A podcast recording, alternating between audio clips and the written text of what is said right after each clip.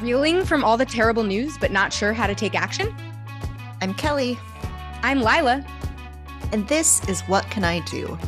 Each week, we interview activists about how they took action, what got them started, who helped them along the way, and what they'd do differently next time. In the process, we offer concrete advice on how to take the leap from freaking out on Twitter to making a difference. So let's get started. Hi, everyone. I am Kelly Pollack. This is What Can I Do, the podcast where we help you figure out what to do, even when it's right after an election and you're feeling like lost and, and struggling for the next thing.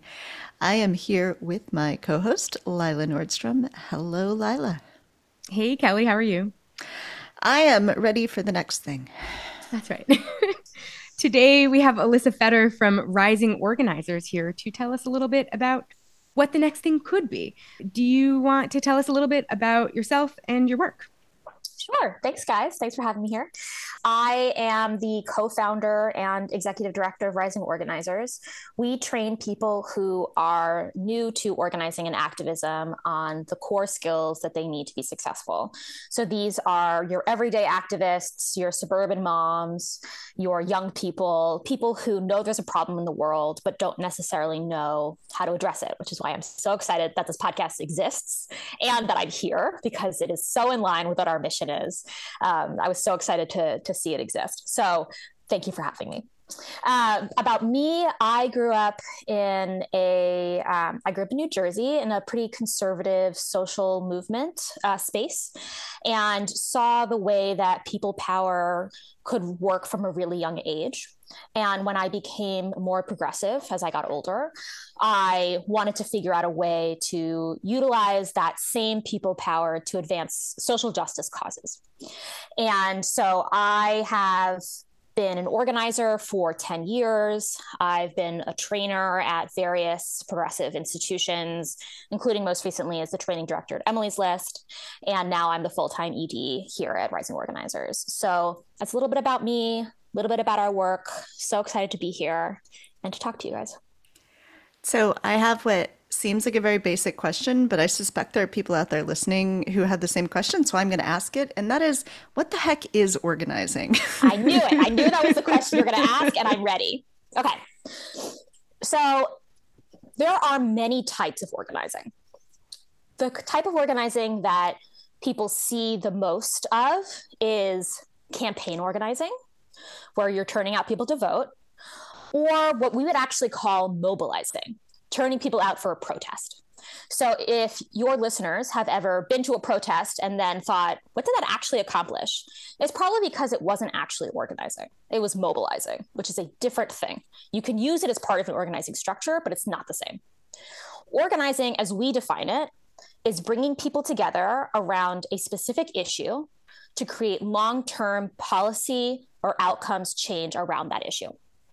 So organizing around the environment over the long term to get specific legislation passed or to have new sta- emission standards implemented. That is organizing. Um, thinking about how you could create systems that fund abortions rather than having to have abortion funds, which are incredibly important and very helpful, but are ultimately not going to change the fact that Republicans are trying to make abortion illegal for everybody, right? So these are our core questions of organizing. And the way that we think about organizing is building long term power with grassroots organizers and individual everyday people to shift the way that things happen in our country. I wouldn't I want to talk a little bit about long game versus short game thinking because you raised that and that's something I know like from my own advocacy background, you know, a lot of the time you have to really think about what the long-term loss you experienced is giving to a longer-term uh, win, and you know how how you want to sort of frame the the experiences that make up your organizing journey. Can you talk a little bit about you know how long-term thinking works in organizing spaces and how you kind of frame that for yourself? Great question. So we at Rising Organizers we start out our organizing with two basic points. The first is that organizing works. We are living with the benefits of the organizers that have come before us, from the Civil Rights Act to the Americans with Disabilities Act to gay marriage. Organizers fought for this, organizers won. And it took them a long time, which is the second point, which is that we're going to have to be in this work for a long time because it is hard. I wish it was easy. If it was easy, then none of the three of us would be here. We would having podcasts about any of the other many topics that I'm sure we care about that I no longer am able to keep track of because I'm too obsessed with organizing. We'd be at brunch. You both seem like wonderful brunch brunch friends. Um, and those two things are really the central piece of what we teach. We want people to be here for the long term because that's the only way we're going to win against really entrenched dynamics. And also, we know that we will win. That doesn't mean every organizing campaign wins, but it does mean that if we're going to win, organizing is going to be key to getting us there. How do I think about that for myself? I think for me, it's about fortification my job is to be a structure, to be a wall that people can see being steady in this space and can teach other people how to be steady in this space too. So, in a lot of ways, my job is just to be an organizing cheerleader, just to tell people that it works and that there will be losses, unbelievable losses, until the day you win. But if you don't fight, you have nothing but losses ahead of you. So it's worth a shot. So you're training organizers around organizing, uh, but it's not for a, a, particular issue. It could be they could be taking this out and using it in lots of different issues. What are the the things that sort of are common? I assume there's some differences in the way you might organize between, you know, environmental rights and uh, abortion access or something, but what are the things that are in common that you can use sort of regardless of what the issues are? Also a great question, Kelly we think about our work as building movements that have a shared set of strategies and values. Those values are intersectional, anti racist, anti sexist movements. And if we all have a shared set of values and a shared set, more or less, of tactics that we think work, then actually what we're all trying to build is kind of the same thing. So we're all working in these different movements but the world we're trying to build is one of greater liberation. So, to answer your question, we don't teach things any differently on different issues. Different issues, of course, have different dynamics. They have different politics, they have different obstacles.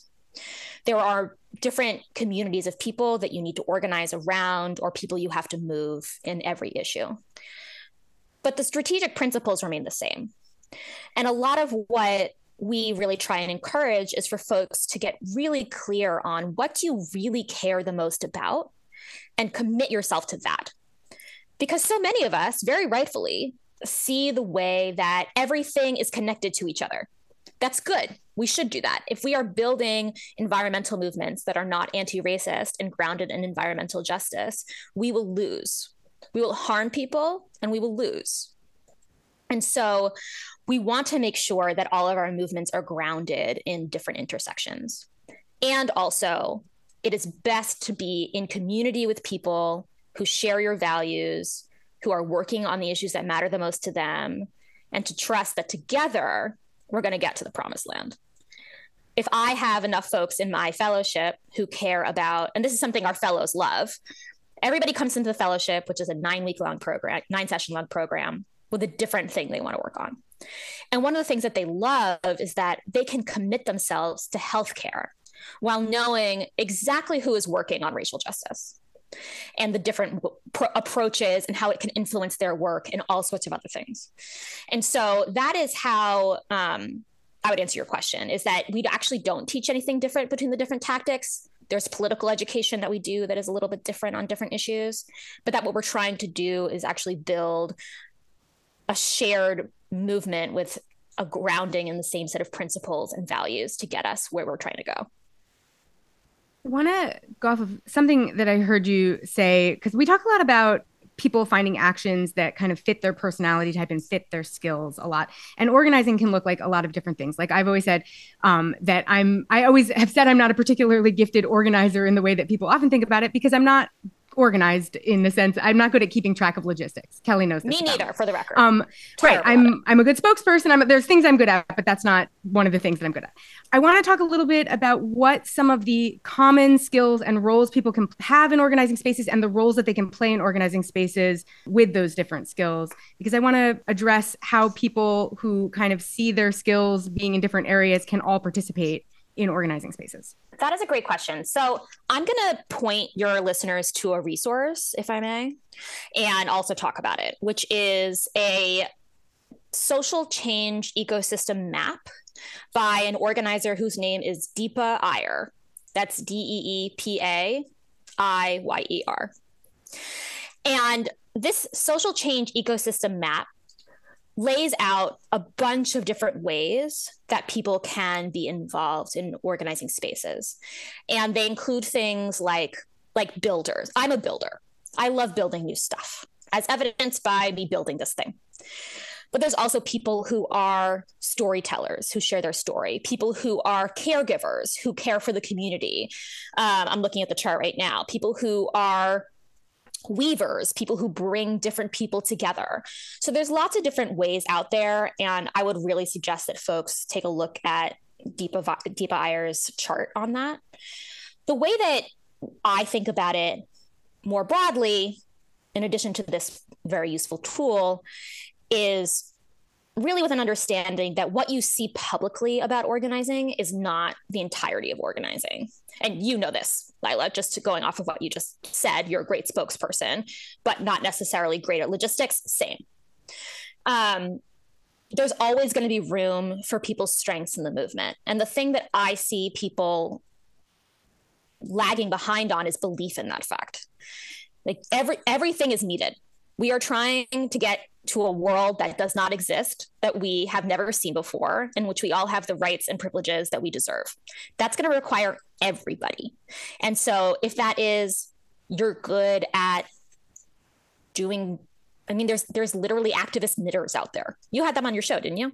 Um, like if you're good at knitting, if you're good at bringing people together into a room, if you're good at baking cookies, all of these things can be used to be sustained for the movement, even if you are not someone who likes to be up in front of a room screaming into a bullhorn. And for the record, I will say that in organizing, you might find your voice in a new way. I'll tell a short story, um, which is that one of our alums, her name's Hannah came into our fellowship program, the very first fellowship program, and said that she only wanted to do logistics. She was not interested in being in front of the room at all. She wanted to just know how it worked so she could tell people who are really in charge what to do. And we were like, Hannah, you're the one who's here.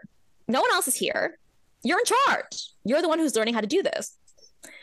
And around, I don't know, two months after the fellowship ended, I found this picture on Facebook of Hannah leading a protest with a bullhorn. And so that's the magic of organizing. You don't have to do that, right? You don't have to become someone who stands in front of a room and does something. But you might be surprised as to what you're capable of. But you're only going to get there if you try. So, of course, one of those important skills is training, and mm-hmm. so that is something that that you have discovered that that you're good at and that you can do. Can you talk a little bit about how you sort of figured out that that was your passion and something that that you were good at, and that the kind of skills that go into that? These are some of the most interesting questions I've ever been asked on a podcast. You can cut that or you can keep that, but really, just very thoughtful. Um, you got to keep it. yeah, yeah. I mean, that's true. It's true. Um, um, how did I figure out that I was good at training? So I'll I'll tell you a little bit about how we got started because I think that answers the question, which is that um, in November of 2016, some stuff happened, and people reacted to that in many different ways. And I saw and my friends saw that there was a lot of organizing, people wanting to maintain democratic structures. And we do think of ourselves as a, a democracy facing organization. We are trying to build a more robust participatory democracy. People who are trying to get involved but didn't know where to start or how to do it well, the ethos of this podcast. And I was one of the many people, I and my friends were some of the many people who were trying to figure out how to blend the skills we already had with the crisis that we were experiencing. And we knew how to organize, we knew how to teach it because we'd been doing that in a student group that we were a part of. And so we put up this training called Organizing for Non Organizers. I thought 20 people would show up, 200 people showed up, and they just kept coming. And so partially I figured out that I was a good trainer or that training was important because I had to. If I'm a, I, I think of organizing as service work. If people are showing up and they need to be served in this way, then I'm going to supply it for them. I have the capacity, I have the skills, I have the time, I have the talent. And so I don't think I, I mean, I know I was not always a good, a good trainer. It's just something that I saw was missing. And I had the luxury and the joy of enough co conspirators to help me get better at it and get better at it together. I have a pretty big team um, to meet that need. So for me, it was really just about seeing what people needed, what gaps existed in the infrastructure, and how can we help. And that was it. You mentioned that uh, you don't organize around elections at Rising Organizers. Correct. I wondered if you could talk a little bit about that choice and what that has meant for the kind of training that you provide, and you know where where you see the distinctions between the training you provide and uh, elections organizing training being. We thought really hard about how to bring something new to the organizing space we did not intend on getting started as an organization, a real organization at all. We didn't even become a nonprofit called Rising Organizers until 2018, which is a full almost two years after our first training. And part of that was because we were extremely deliberative about not wanting to replicate anything in the space. Part of that's because there's a lot of organizations out there. We don't need to be here if we're not helpful. Part of it is that we wanted to center organizers of color and make sure that we weren't creating something that they had already created. And the place where we kept landing was that though every training institute in this country will say, and very rightfully, that they train new people, there was no one out there whose infrastructure was designed for new people. That is a different thing.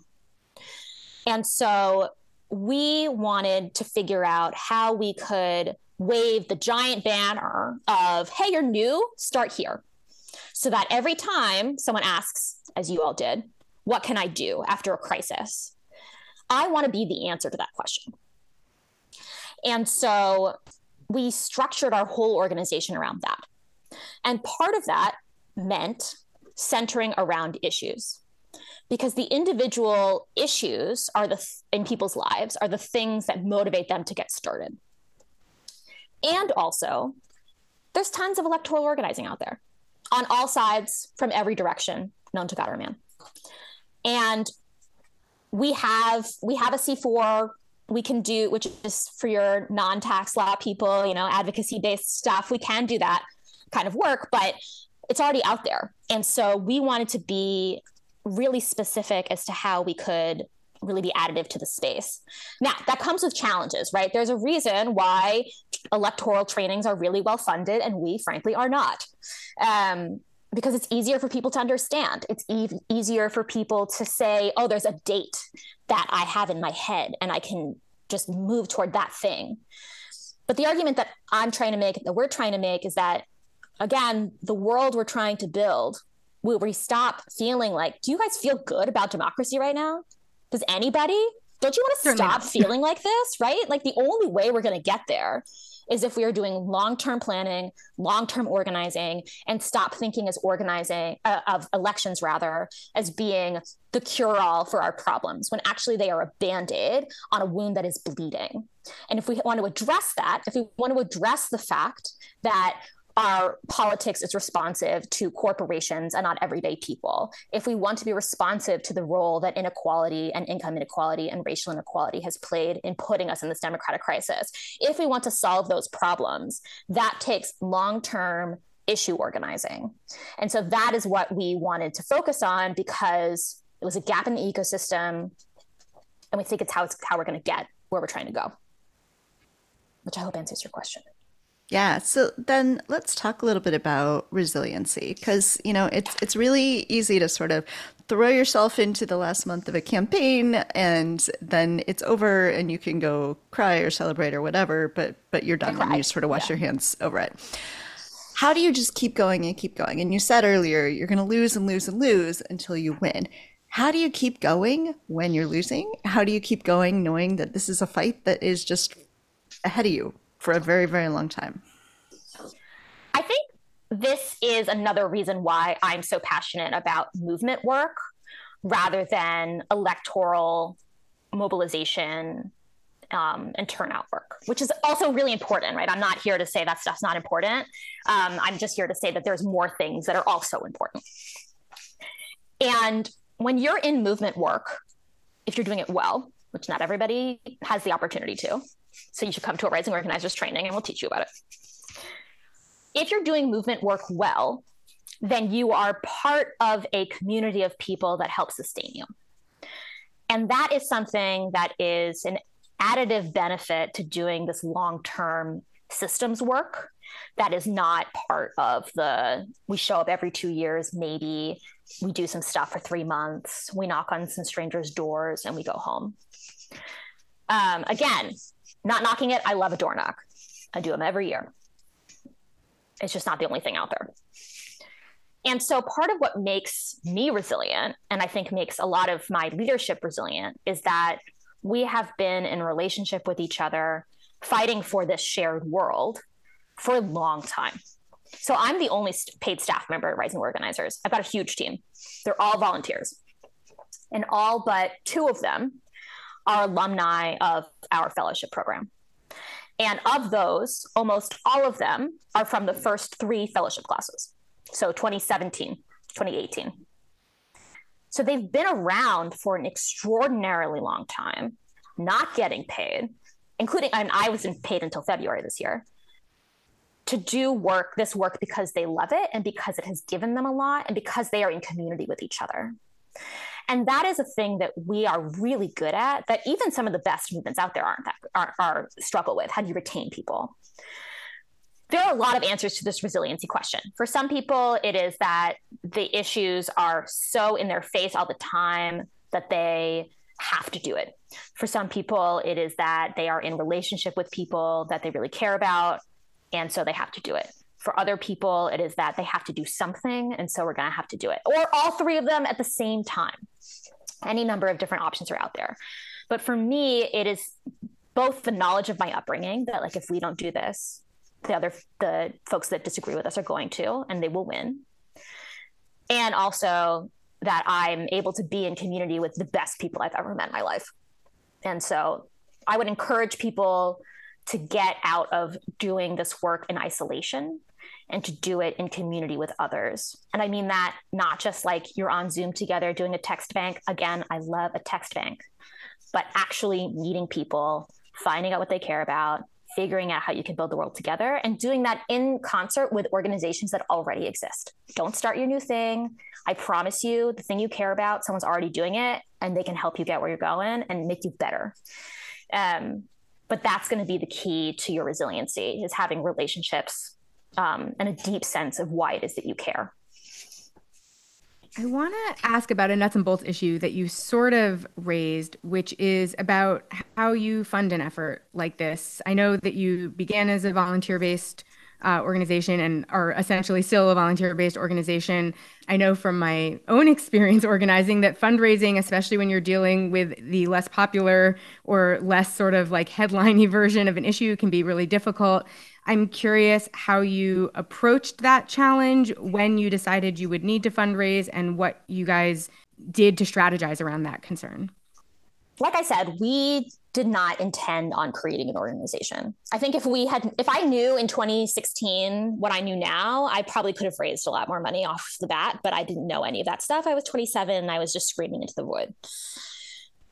We decided to become an organization because the need was there people just kept coming.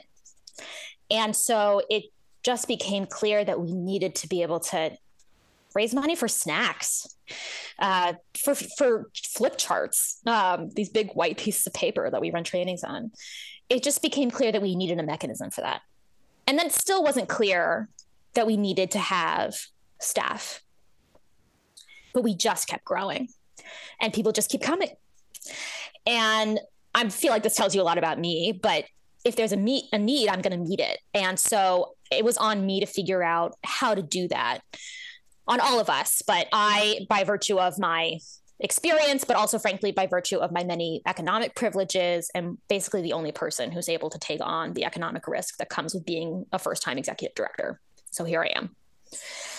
And and also nobody else wants it. They're all like, you're great at your job. I don't want to do with any of that stuff, but you have fun. And I can work with that.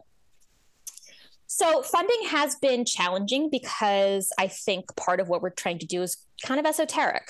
And part of that's on me. I have to become a better fundraiser, figure out how to explain this this complicated stuff to people who don't understand the difference between organizing and mobilizing and all these vocab words no one ever asked to learn. Um, and part of it is a shift that is really happening right now. We are at a moment in our democracy where the quote unquote normal ways of interfacing with our leaders are no longer at our disposal. Between Citizens United making it so that there's so much money in politics that that is the primary influence, and the Supreme Court effectively gutting the Civil Rights Act and the Voting Rights Act over the last decade, and they will continue to do so this year. We are in a moment where I hope to God people are thinking about how to build democracy in a more long term and strategic way. Because just getting folks out to vote is not going to be enough when, if and when, let's be honest, it's when the Supreme Court decides to over to let elections to states decide the outcomes of elections on their own, which is basically what they're going to do, probably. And that means we need different ways of engaging in our democracy and different ways of being able to retain and fight for our rights. So I'm I've seen this happen, this change start to happen at organizations that do this work in particular. A lot of our funding comes from a fee for service model. Organizations will hire us to train their staff because they want to learn how to organize because what used to be if we just make a better argument we'll win doesn't work anymore because American democracy is broken to put it lightly right now. And also so that's part of it is that there's a structural change that is happening and i'm seeing that in the folks who hire us. I'm also hoping that that will start to happen in the way that funders approach this work. I don't know but i'm hoping it. I think that you know their conservative activists have a lot of resources on their side. They have done power building in their communities all the time and that is how we end up in a situation where like none of us really want to have did you guys see this news yesterday that girls in Florida to play sports have to report on their menstrual cycles? Oh my God, yes. Right. Nobody wants that. no. But they still want because they have power. And so I think that we're starting to think about that in a new way. And I will say also that as part of conservatives having more resources at their disposal, I don't just mean um, the money, I also mean that they're is a $5 million conservative organizing training school that nobody has ever heard of that trains people for free on how to do this stuff.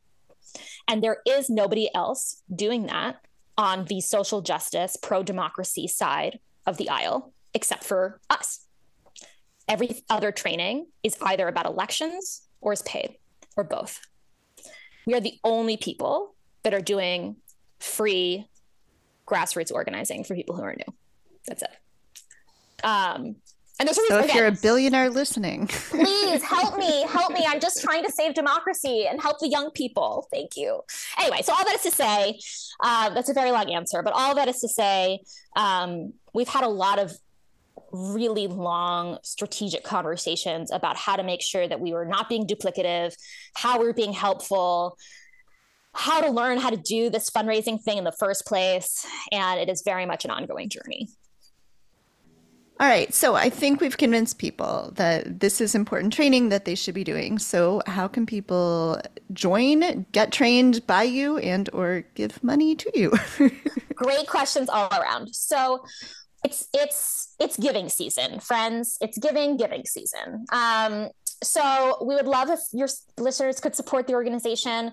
Like I said, I'm the only full-time staff member. I'm and we are trying to do some pretty ambitious work and grow really fast. And so the more that your listeners and your listeners' friends don't limit yourself can help us, the better.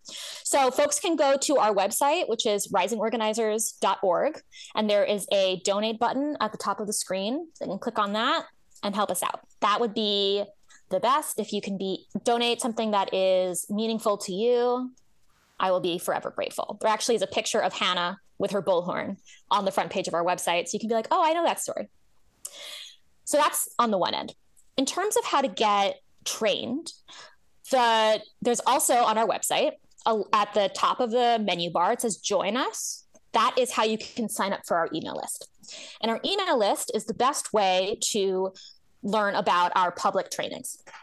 We have three public offerings. We have our fellowship program, which is unfortunately only for the DC area. Again, this is why we're trying to grow so we can have them in Chicago and in New York and LA and all the other fun places. And also, you know, Oshkosh, Wisconsin. We also have programs that are more accessible to people because they are online. And that is our public trainings program, where we teach individual training skills over the course of an hour, usually. Sometimes we'll do a longer boot camp around something.